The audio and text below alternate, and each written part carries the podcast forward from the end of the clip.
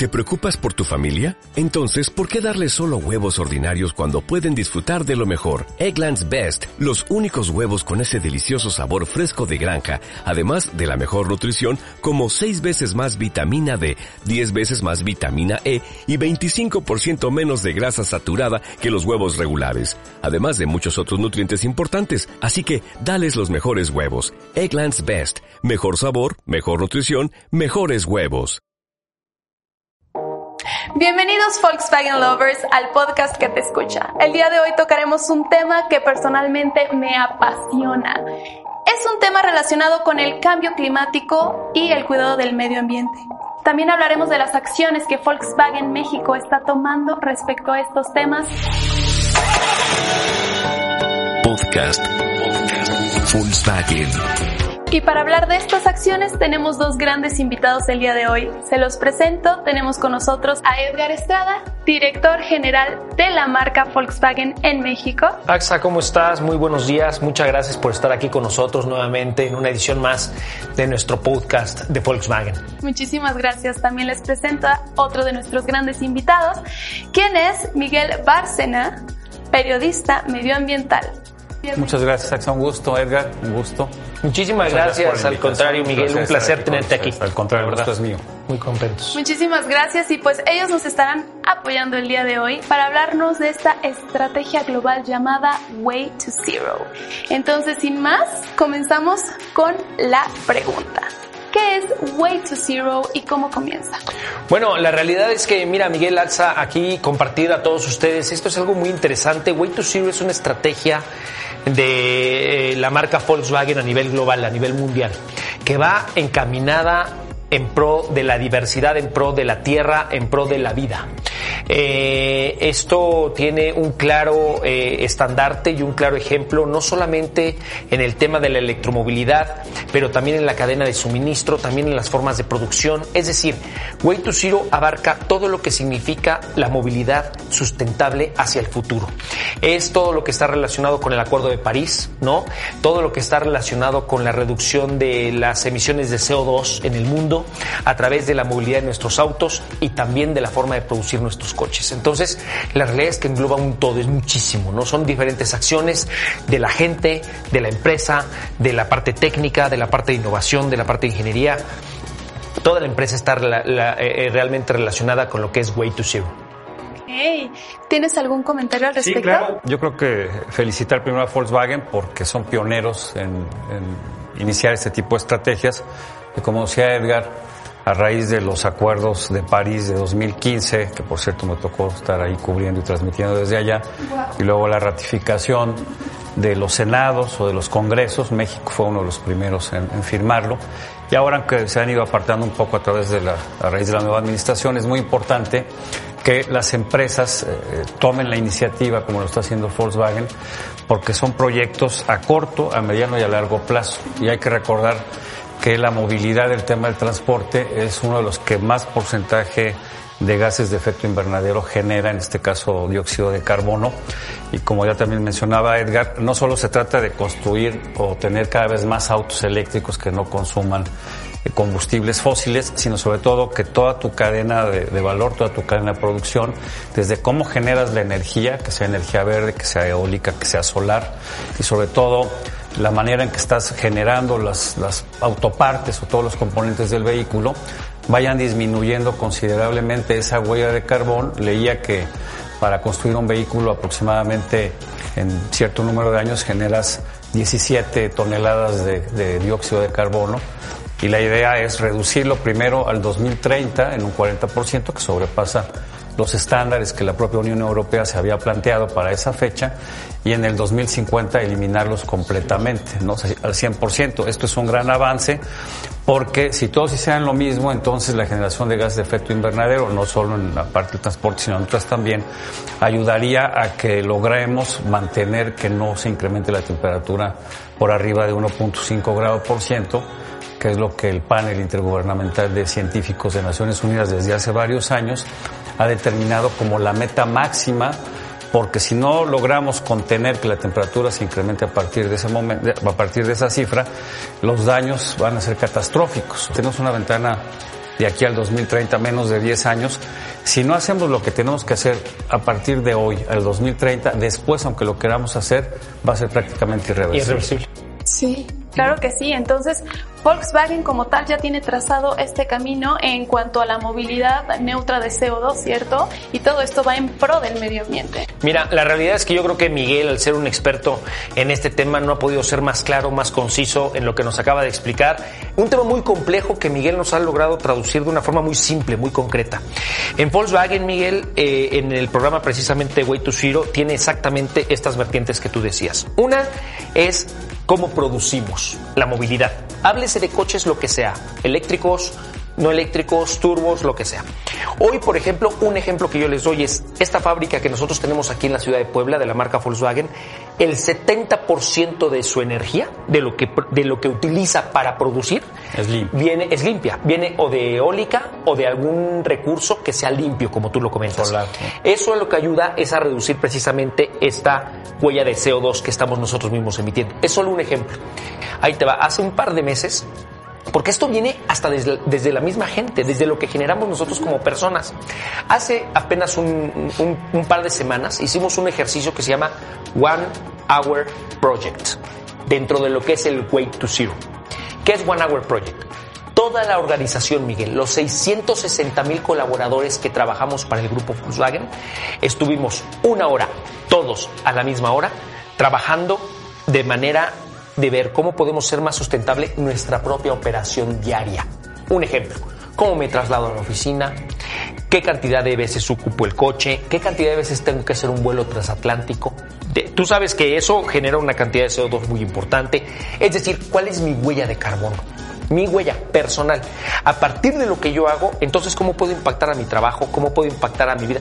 Y todo esto viene en la misma en el mismo tema de Way to Zero. Otra vez lo vuelvo a decir. Way to Zero es toda la parte productiva, toda la parte de la cadena de valor y la comunidad. Ahorita vamos a platicar un poquito de lo que tenemos en la comunidad también como Volkswagen. Wow, pues efectivamente se ve que el compromiso y responsabilidad va más allá de solamente un vehículo que no esté emitiendo estas eh, este dióxido de carbono, sino que un compromiso global, como dices, desde los colaboradores, desde la producción, desde la energía renovable, desde todo es un compromiso congruente en este, en este aspecto. Sí, de hecho hay que señalar que para cualquier cosa que hagamos se necesita energía. El nombre, la, el nombre clave del juego es la generación de energía. En tu casa, cuando prendes la luz, pues necesitas energía eléctrica. Si te llega el agua a tu casa, necesitas energía eléctrica. Cuando te transportas, necesitas generar algún tipo de capacidad de movilidad, ya sea a través de hidrocarburos o a través de un vehículo híbrido o eléctrico. Pero todo tiene que ver con la energía. Entonces, el, el éxito estriba en qué, eh, qué tan rápido somos capaces de cambiar la matriz energética y transitar de eh, sociedades altamente industrializadas o carbonizadas hacia sociedades que utilizan cada vez menos carbón y son más limpias. Ya hablábamos de la, de la energía solar, de la eólica, de la hídrica, incluso en algunos países todavía la nuclear. Si nosotros logramos que esto lo entienda la gente, porque no tenemos que estar esperando que los gobiernos o las empresas hagan algo, todos lo podemos hacer desde nuestra casa. Si nosotros estamos bien informados y cambiamos nuestras formas de producción y de consumo, estamos ayudándole al planeta directamente y si esto lo sumamos por miles de millones de personas en todo el mundo, los resultados podrían ser eh, mucho más rápidos. Por eso es muy importante. Lo que se requiere es que muchas veces las empresas o los gobiernos a través de políticas públicas tomen el liderazgo pero es muy importante lo que ustedes están haciendo en este podcast porque es la forma de comunicárselo a la gente para que sepa que sí hay cosas que todos podemos hacer desde casa. Y todos los días, ¿no? Y todos los días. El reciclaje de la basura, cómo manejas la basura, tus residuos en tu propia casa, qué tipo de foco tienes, qué tipo de energía manejas. O sea, en todas estas cosas, como tú bien dices, son a lo mejor pequeños granos de arena pero que multiplicado por los cientos de millones de personas que somos hacen una diferencia. Mira, por ejemplo, si, si, la gente consumiera menos productos empaquetados o por plastificados, por ejemplo, disminuyes la demanda de ese tipo de productos. Ahora ya hay muchas opciones, son un poco más caras todavía, pero puedes encontrar eh, tiendas que te venden una serie de alimentos que no requieren plásticos ni empaques, ¿no? Las, las, las botellas de leche como cuando éramos niños. Que de vidrio, ahora ya empiezan a ser de vidrio, etcétera, sí. Eh, si la gente cambia esta mentalidad, entonces hay una menor demanda de cierto tipo de productos y por lo tanto ellos van a dejar de utilizar materias primas para producir esos productos, eso por un lado. Pero por otro lado, si no se puede, cuando tú tienes la educación de separar y clasificar tus residuos, ojo, no es basura, son residuos. El residuo lo puedes tú mantener en una cadena de valor y si no pierde el valor, algo te van a dar en los centros de acopio y reciclaje, pero sobre todo eso, eso se va a utilizar como materia prima que va a ayudar para que sigas deforestando o utilizando materias primas. Entonces es toda una cadena que precisamente hoy se conoce como economía circular y que afortunadamente cada vez está teniendo una mayor penetración, sobre todo en países desarrollados. En México estamos empezando, pero yo creo que iniciativas como esta van marcando la pauta. Claro, y sobre todo esto pues va a ir cambiando el chip, ¿no? La cultura, la forma de pensar y las personas, obviamente con toda esta información que a lo mejor pensamos, no, las grandes empresas son responsables de la contaminación del mundo y a veces nos cruzamos de brazos y decimos, no, pues no es mi responsabilidad, son ellos. Pero en este momento nos están diciendo que lo que hace cada uno multiplicado por toda la población que somos en este país y luego ya hablando del mundo, por supuesto que tiene un y hoy Volkswagen de México también tiene una serie de programas maravillosos dentro de Way to Zero, como lo que es Por Amor a México. Y me gustaría que nos hablaras cómo comienza esto, ¿Cómo, qué, qué, fue lo que les hizo comenzar con esta iniciativa? Fíjate, exactamente lo que comentaba Miguel y Axa ahorita hace un momento es la base de lo que significa por amor a México. Fíjate, en el año 2006, a mí me tocó inclusive lanzarlo aquí junto con mis colegas en ese entonces, se llamaba Por Amor al Planeta. Y este era un programa anual que lo que significaba era un concurso de empresas, de científicos, de lo que es el medio ambiente, en donde se puso, por ejemplo, este, un premio muy interesante por amor al planeta, la conservación del jaguar, por ejemplo, en el sureste mexicano.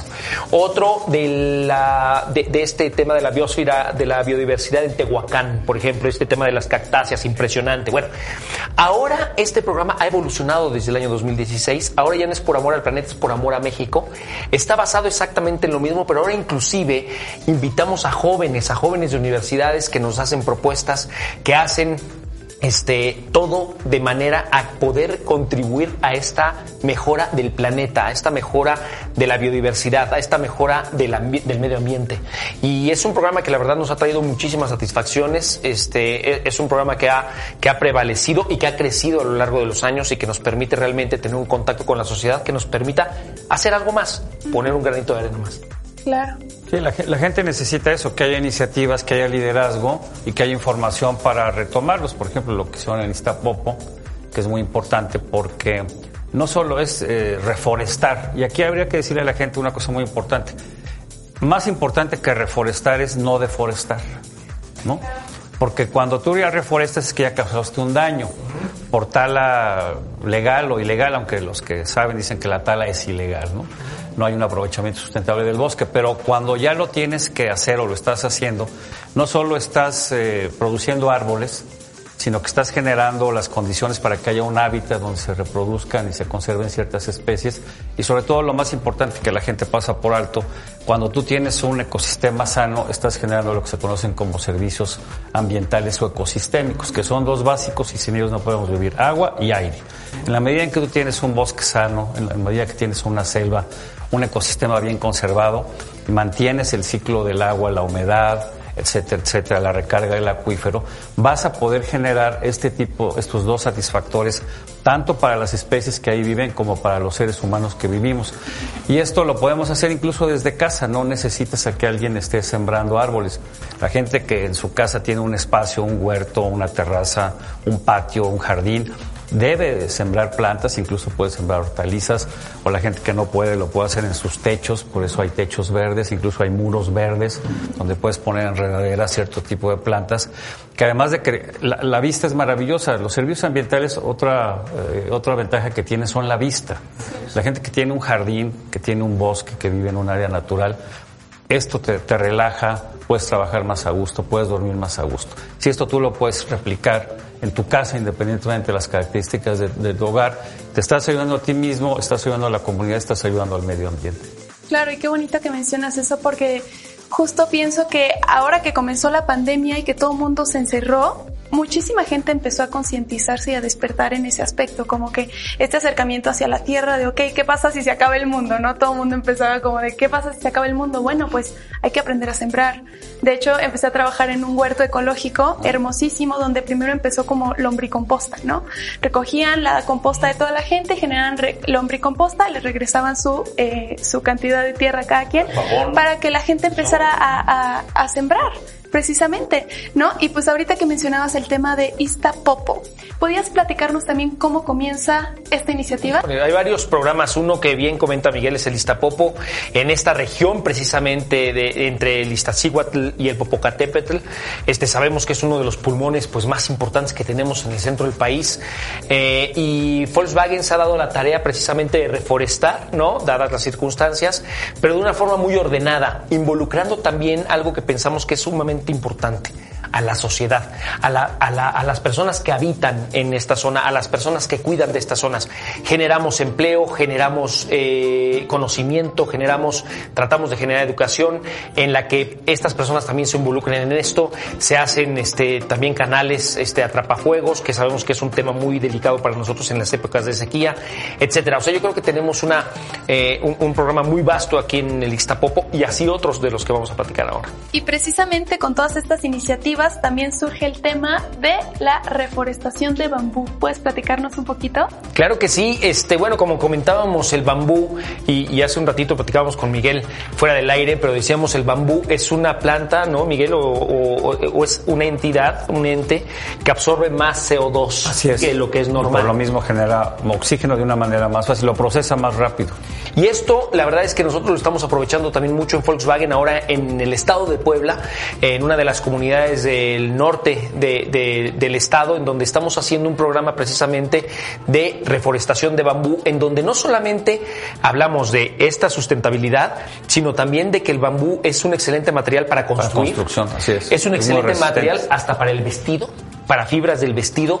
Entonces, aquí esta comunidad está llegando también la oportunidad de poder ser autosuficientes, de generar riqueza ambiental, de generar riqueza para ellos, para la autosustentación, vamos a decirlo así. Entonces, estamos muy contentos también con este programa de bambú de Volkswagen. Pues sí, lo aprovecha sustentablemente, generas oxígeno y además la gente tiene material para construcción porque a mí me da mucha pena cuando voy a las comunidades, cada vez están utilizando más concreto o ladrillos, entonces afectan todo el paisaje, se pierde esa arquitectura del paisaje, cuando podrían, y en su caso deberían de hacerlo con materiales propios de la región, en este caso el bambú es una excelente opción. Sí, Claro, y también hay otra propuesta maravillosa que es la Cuenca de la Esperanza. Como tal, hasta el nombre me fascina. ¿Nos puedes platicar cómo nace este proyecto y de qué va? Mira, la verdad es que la Cuenca de la Esperanza es algo extraordinario y me voy a remontar 100% a lo, que, a lo que nos enseñaba Miguel hace un momento.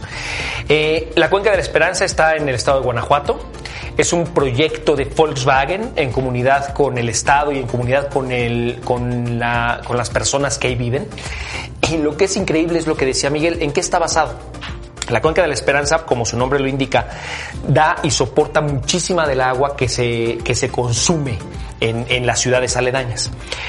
Para cuidar esta agua no se está cuidando al agua per se, se está cuidando al entorno la deforestación o reforestación, la fauna, la flora, el suelo, el que no haya concreto, el que no haya tabiques, el que no haya que permita la absorción del agua, que permita la correcta captación del agua pluvial, que tengas esta cuenca siempre con unos niveles claros, óptimos. Es increíble, o sea, es como trabajas alrededor para cuidar algo esencial, pero no es estamos cuidando el agua, estamos cuidando todo el entorno. el entorno para que eso esté correcto y es lo que tú decías. Claro, y además Guanajuato, como muchos estados del centro hacia el norte, están eh, experimentando una sequía severa desde hace varios años. Ahora se ha compuesto un poco con estas lluvias, pero es muy importante lo que tú dices y eso se resume en una palabra, áreas naturales protegidas, no importa si son públicas o son privadas. Ahora hay un, bueno, ya existe desde hace mucho un concepto que son las áreas destinadas voluntariamente a la conservación, que pueden ser ejidales, comunales, privadas, públicas, estatales, municipales, y lo que buscan es crear eso porque un área natural protegida es la mejor inversión para convertir el cambio climático. El cambio climático es la mayor amenaza que enfrenta la humanidad eh, desde que existe. No hay otra. Esa es la peor. Y si no la combatimos todos juntos, nuestros hijos, nuestros nietos y el planeta la van a pasar muy mal. Los daños van a ser catastróficos, inimaginables en los próximos años. Pues muchísimas gracias Miguel, gracias Edgar. El día de hoy tocamos un tema fundamental para todos nosotros y es un tema que no solamente lo debemos de dejar pasar, sino que hay que tomar acción ya, porque todos corremos el riesgo de que pues el calentamiento global nos rebase. Entonces, pues nada más que agradecer y pues poner acción a todo esto.